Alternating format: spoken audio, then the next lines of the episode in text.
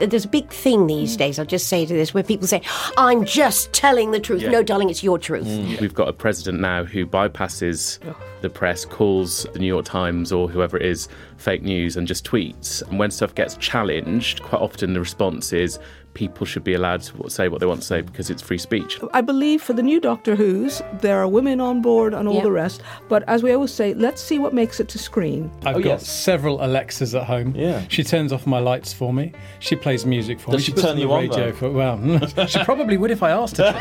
I think we have to look at history before we start making as many changes as a lot of young people are looking to make, Mm. who don't seem to know how many footprints that we have made along the way. Exactly. Why would you I do don't that buy on it. national Well, I- television? Why would you do it on that? Sorry, sorry. While I teach you a lesson, an actress goes on a reality program. Okay. yes. Who, who? Ha- let's put it this way: she hasn't starred in many films lately.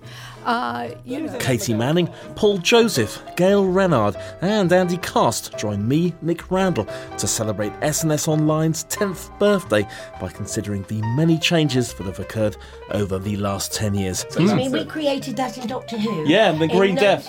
Really? Yes, yeah, absolutely. See, you're on my subject now, kids. Come on. Professor Jones No, took they Katie up the haven't. Amazon. No. The five debaters available now. I'm slightly worried we've not quite given you a debate, more just like a lively chat. Now, I've always had this attitude to men. If you repulse me, I'm, you know, whereas if you're nice, you can put your hand on me. Nick. you know, I, I'm.